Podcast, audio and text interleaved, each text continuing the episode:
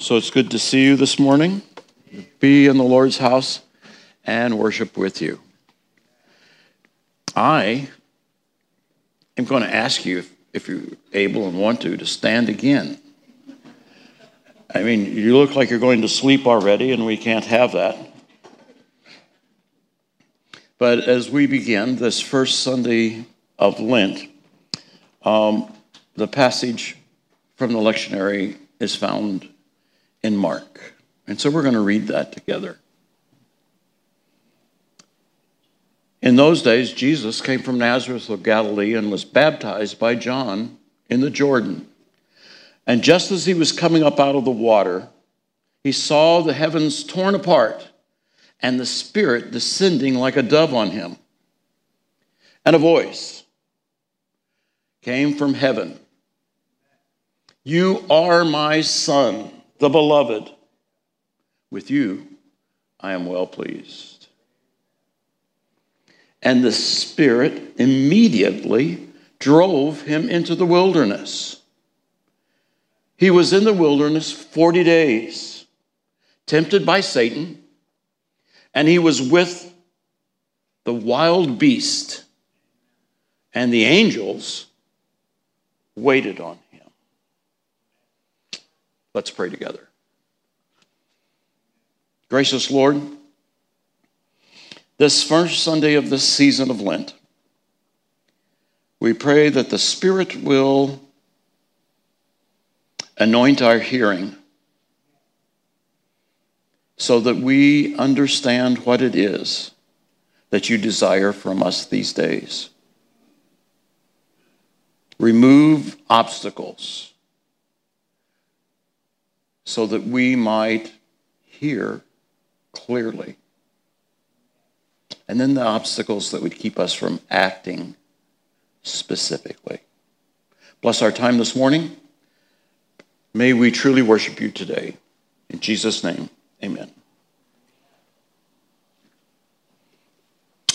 Well, Wednesday,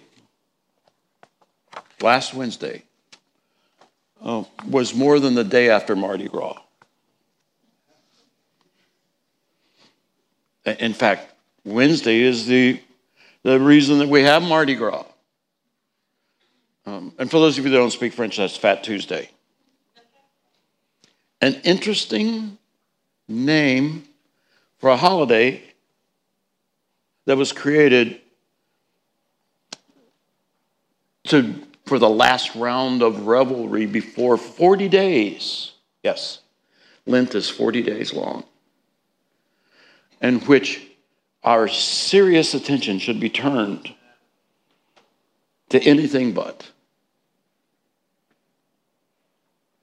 Because Lent is a time of preparation.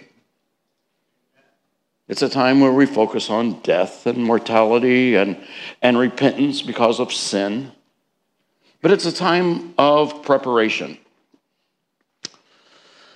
And I think we kind of have it backwards in, in one sense, because people have already decided what they're going to give up for Lent. And we haven't even been through Lent yet. We don't know exactly what God is expecting from us, asking from us, pointing out to us, but we've already predetermined what it is. So maybe it's just a bluff. Maybe we're bluffing God. We're just we're giving out just a little bit so that he doesn't ask too much.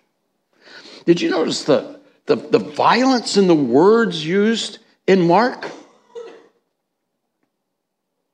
Particularly that the Spirit compelled, drove Jesus into the wilderness fo- immediately following the baptism. Now, Mark's the only gospel that doesn't feel compelled to talk to us about Jesus prior to his ministry. He marks his ministry with his baptism, and he explains his baptism because of John. And so there's this link between Isaiah, who talks about the one coming from the east, coming from the wilderness to throw up, to prepare the way of the Lord. And John being the one who does that, and then Jesus is baptized and goes into the wilderness.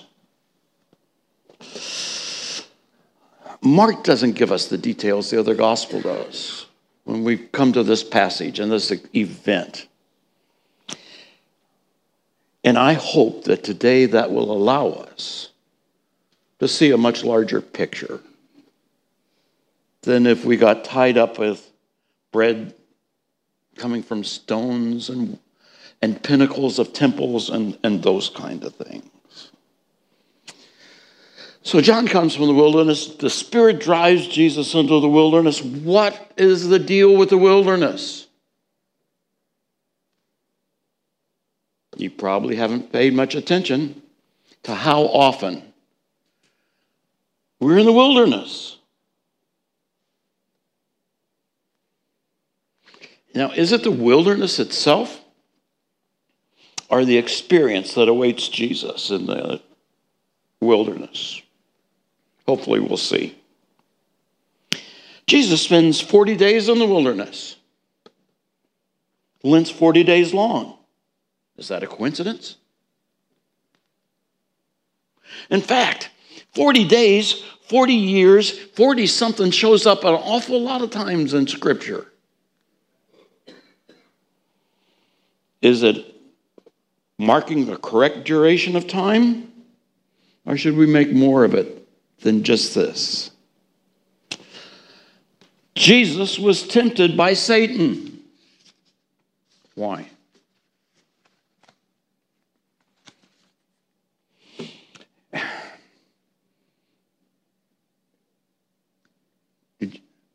were you surprised that there were wild beasts in the wilderness? No, but a detail that would bring maybe something to point uh, mind, or is it just descriptive of the setting? But now the angels, that's something that may surprise us when we come to looking at the wilderness.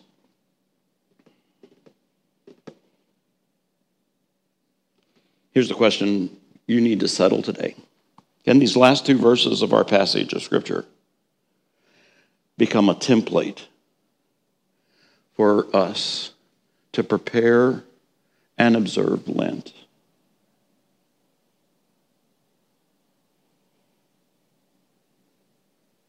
Uh, thank you for not jumping to conclusions. I can see you're waiting.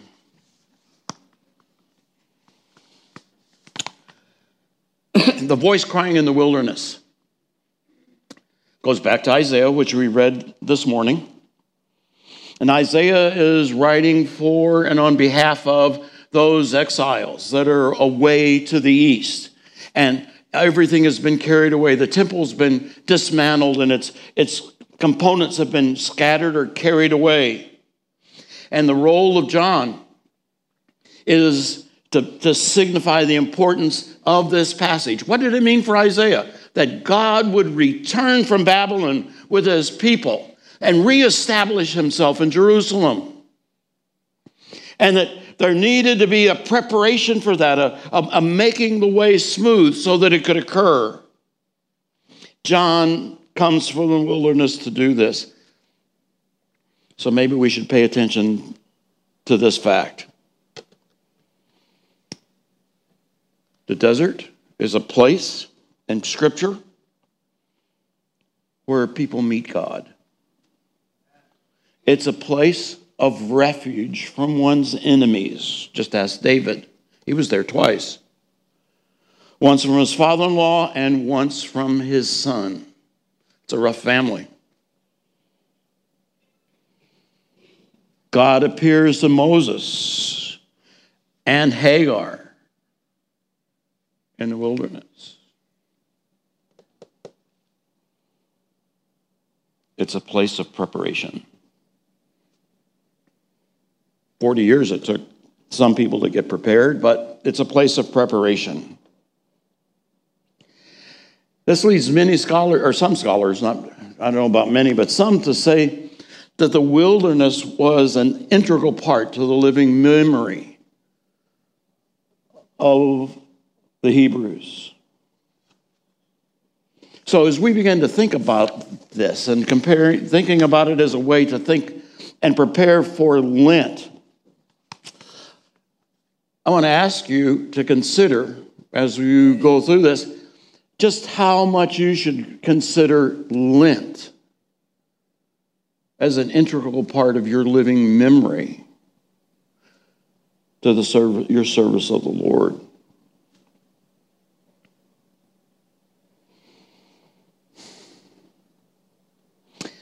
But first, we need to find out about a shadow that appears over the New Testament. It's never clearly described, just hinted at. And you may have heard of this shadow. It's a group of people called the Essenes. The Essenes were these people who thought that Pharisees were liberals. They thought they were compromising too much. And we won't even mention what they thought of the Sadducees.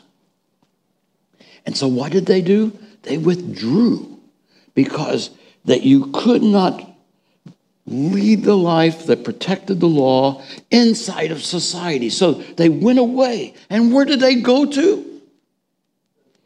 The wilderness. Thank you. We have some of the, their writings were discovered in Qumran. But one of the things that was absolutely essential for these people, and the reason they went into the wilderness, is because they took Isaiah 40 seriously. They felt that somebody had to dedicate their lives to preparing the way for the Lord, to throwing up the valleys and lowering the mountains and making things right. And no segment of Jewish society was doing that. So they withdrew to the wilderness so they could come from the wilderness, preparing the way of the Lord. They had a teacher of righteousness who led them into what they considered this sacred place so that they might meet the Lord and escort him to Jerusalem.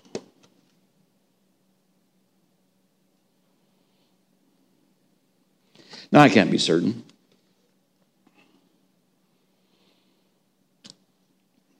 But there is enough evidence to show John the Baptist acted like an Essene. Some of Jesus' disciples acted like Essenes. And church history did document that after Jesus had ascended into heaven, his brother James was the leader of the Essenes in Jerusalem.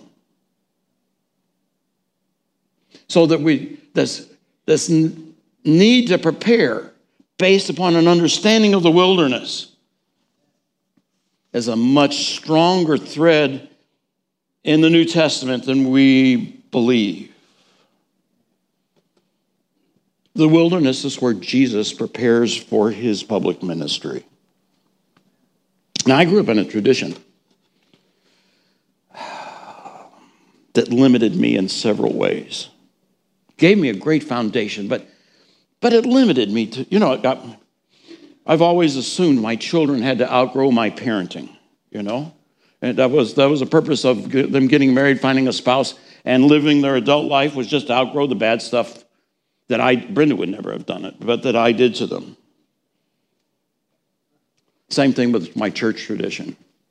And one of the things that I have come, become convinced of is the inability of my pastor to distinguish the importance of symbols. He would never hold with any interpretation of 40 days or 40 years that wasn't literal. And he missed so much. Just.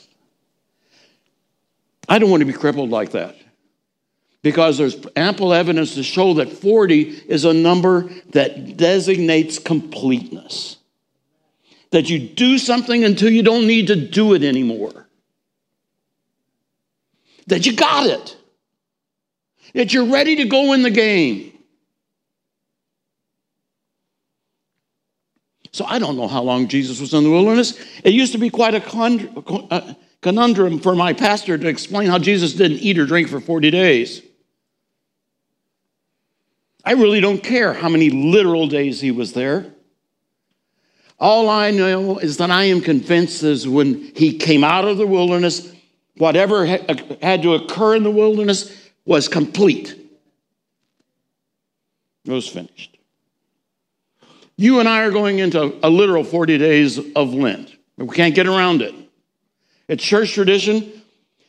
But my bigger concern for us is will we come out of it with a complete process? Or will we come out half baked?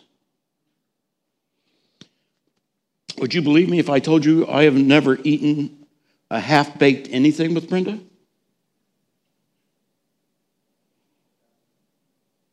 It's true. If she, if I, I see, I'm saying this nice stuff about her, and she's not even up here.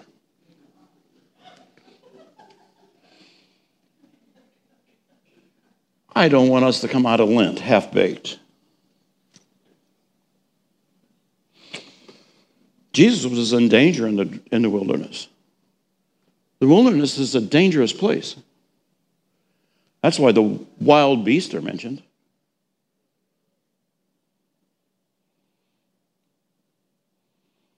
I need to caution you that Lent's a dangerous place. It's a dangerous time. Jesus was tempted by Satan. Now, some of you find that hard to believe. And people explain away all the time those temptations. But I am thoroughly convinced that Jesus could have accepted the propo- any of the proposals that Satan laid before him. The writer of Hebrews was convinced of that as well. He said, We have a high priest who was tempted in all ways like we are, yet without sin. When Jesus was in the wilderness preparing for his ministry, God's plan of salvation and redemption was in danger.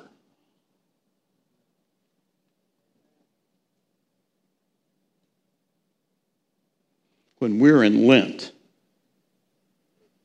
God's plan for salvation and redemption is in danger. Satan, if you're, if you're serious about this, I mean, if you're a Mardi Gras type lender, then don't worry about this. It's, I'm just, I'm not talking to you. But if you're serious about Lent, about it being a time of spiritual preparation, a time of spiritual examination. You need to be prepared that Satan will not let you get through it unscathed.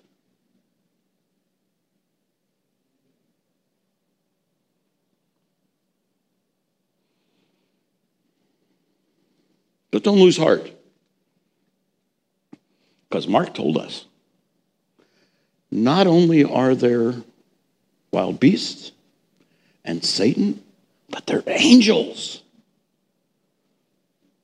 Angels in the wilderness. now, we, if you think about that seriously and take it on face value, you're not going to like it. Because most of us want angels to take us out of dangerous places. I've come to the conclusion that angels are only found in dangerous places.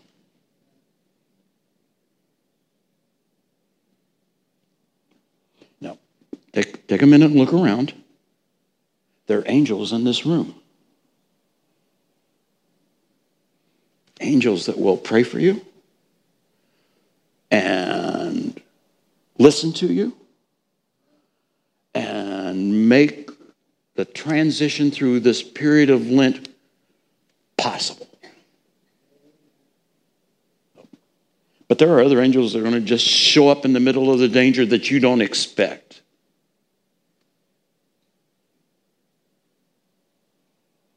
Angels. Wild beasts and Satan are all a part of the wilderness.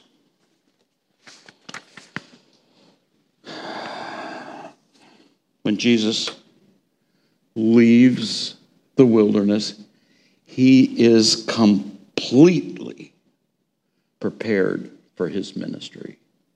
when Jesus leaves the wilderness, he sets his face for Jerusalem. Now, he will not go there directly. He will journey for a year.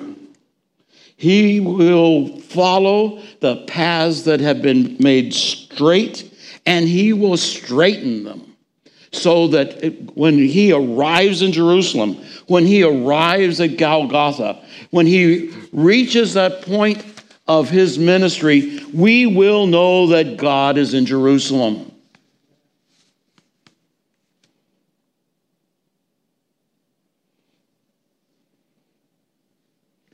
Will your task be the same? Now, it's hard to make a direct analogy here because you may not, this may be a surprise, but you and I ain't going to get it the first time. We're not going to spend any, no matter how complete it is, we're going to mess it up. It's not going to completely get through to us. And that's why we do Lent every year. So we get another chance.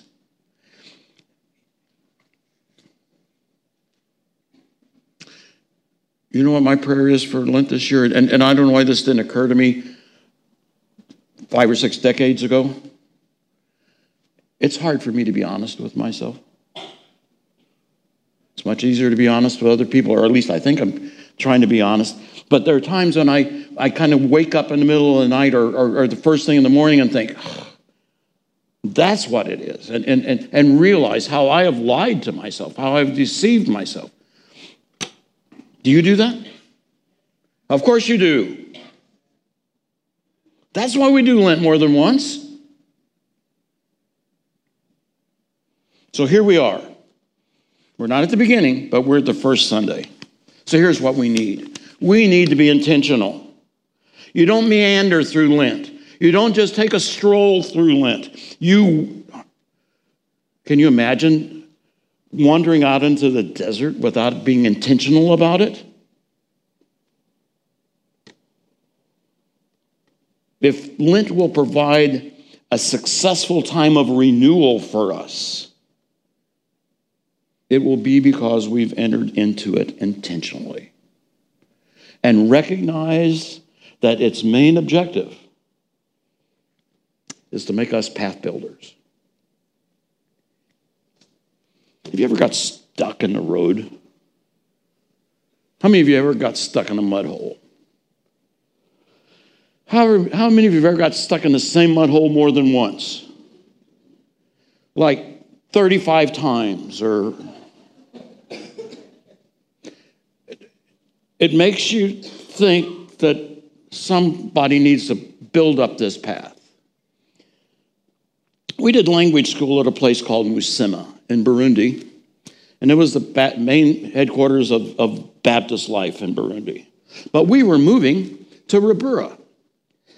Now, we had visited Ribura just a few weeks after we arrived before we went to Musema for language school. And we got there, we found out that there had not been any missionaries living on that, that compound for 10 years. And the house that we were moving into had not been lived in longer than that. And in fact, when the, the, the other the missionaries that had received us took us back around past the church to the house, the bleating of the goats that they were keeping in there surprised our, our hosts. And in fact, the woman thought we were going to just turn around, get in the car, and go back and get on an airplane. Because inside the house were about 35 goats.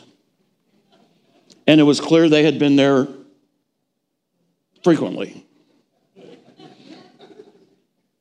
The termites had done their damage. They had eaten all of the wood frame, door frames and all the window frames. So all the openings of the house were just rough. There was no, there was no ceiling. And Brenda kind of looked around and said, Well, this is going to need some work. And so I went to Musema during that year of language study to make sure the work was being done. But just down the hill from, from Musema, just as you got down in this valley, and you went along the valley for about 10 miles and then came out and headed up to where our new home would be. There was a mud hole. And the first time I went down there, I got stuck.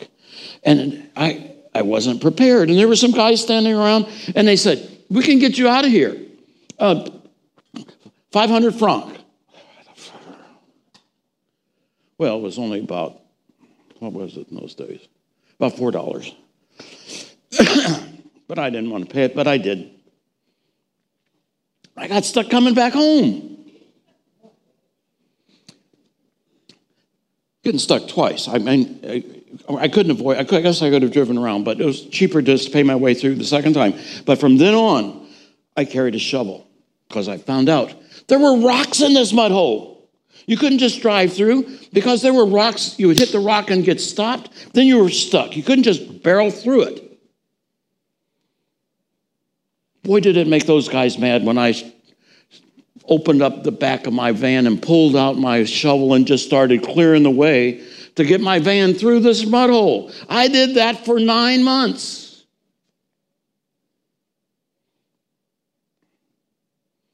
Got stuck, but I got myself out.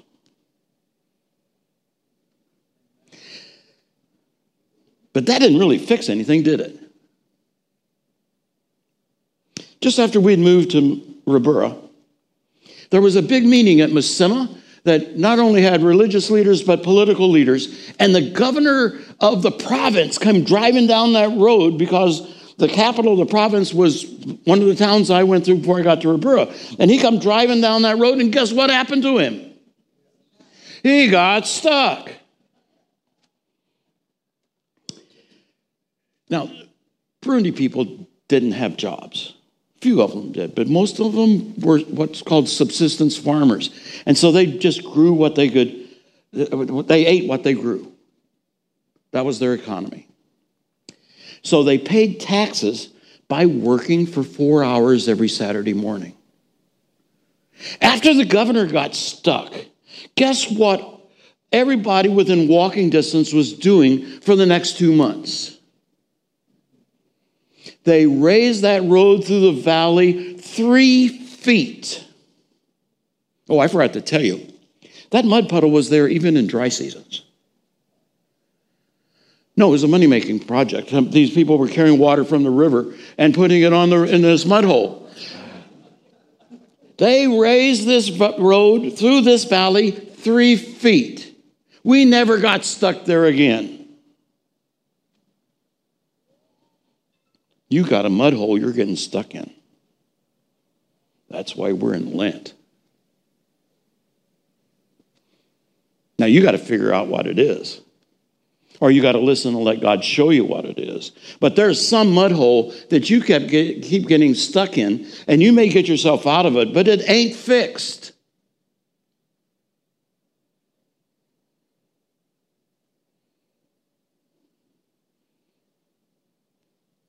Be intentional to find out what it is.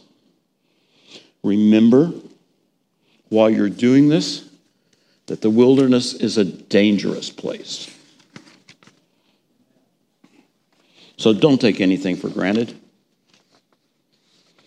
Enter into this time seeking out the Lord's guidance, seeking out what the Lord has to say to you Because one of the things that you should do if you intend to be intentional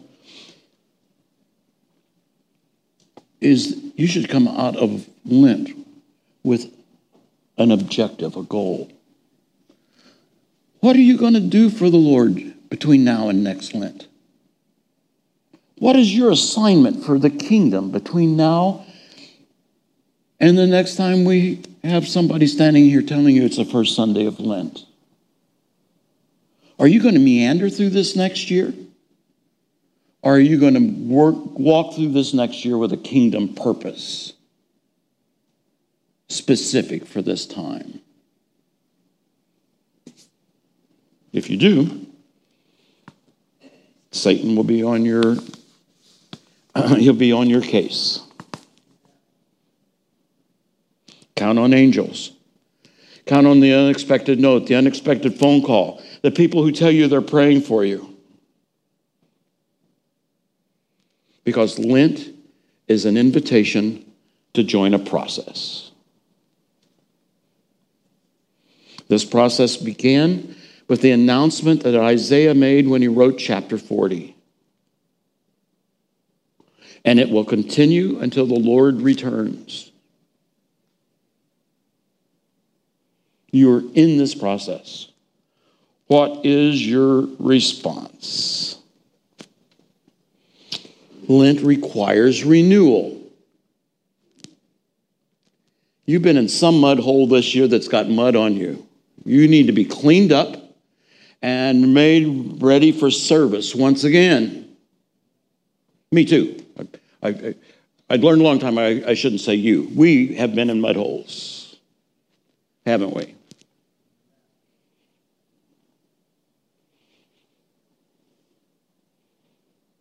And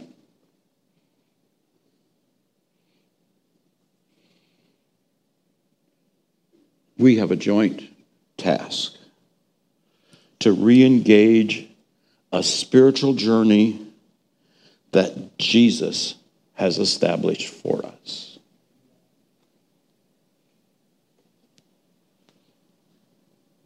So now, do you hear these words any differently? Thomas said, Jesus, where are you going? And Jesus said, Thomas, Thomas, where I'm going, you know. No, no, where are you going?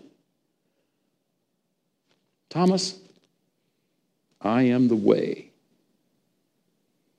the truth, and the life.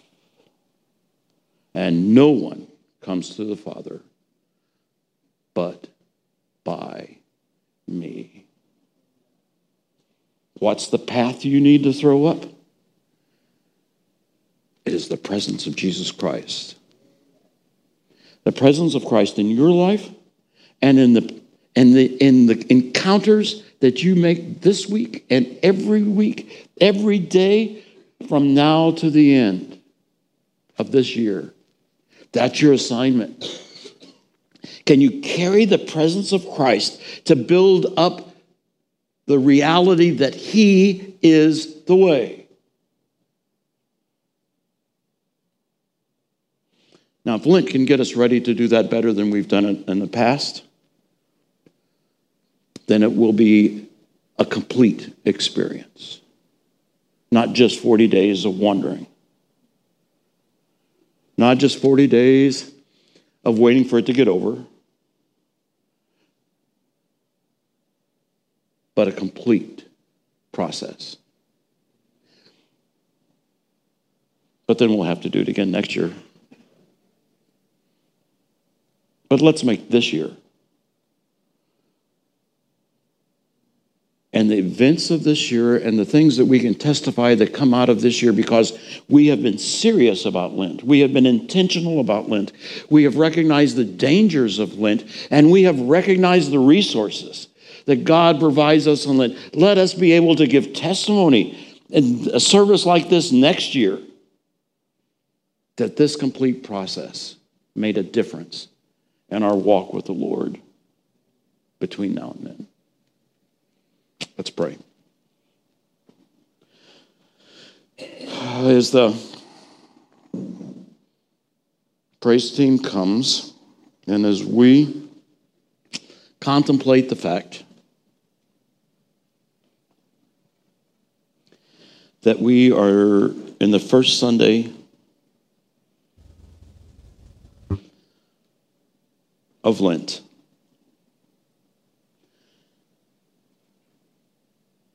And we don't know exactly what's going to be our experience. Let's ask ourselves, let's ask God to hear us and meet us where we really are.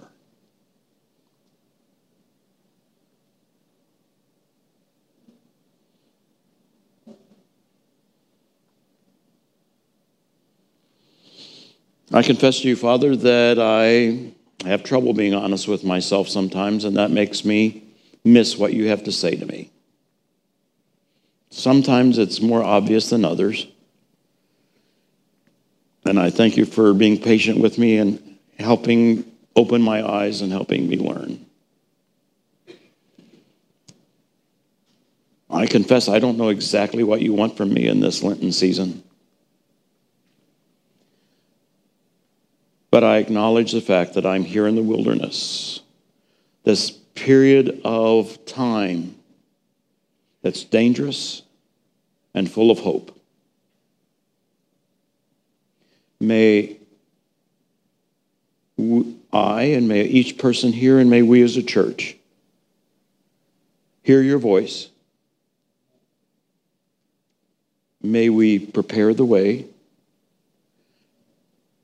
and may we rejoice in those that we enable to follow a clearer path to you. We'd pray this and make this commitment to you.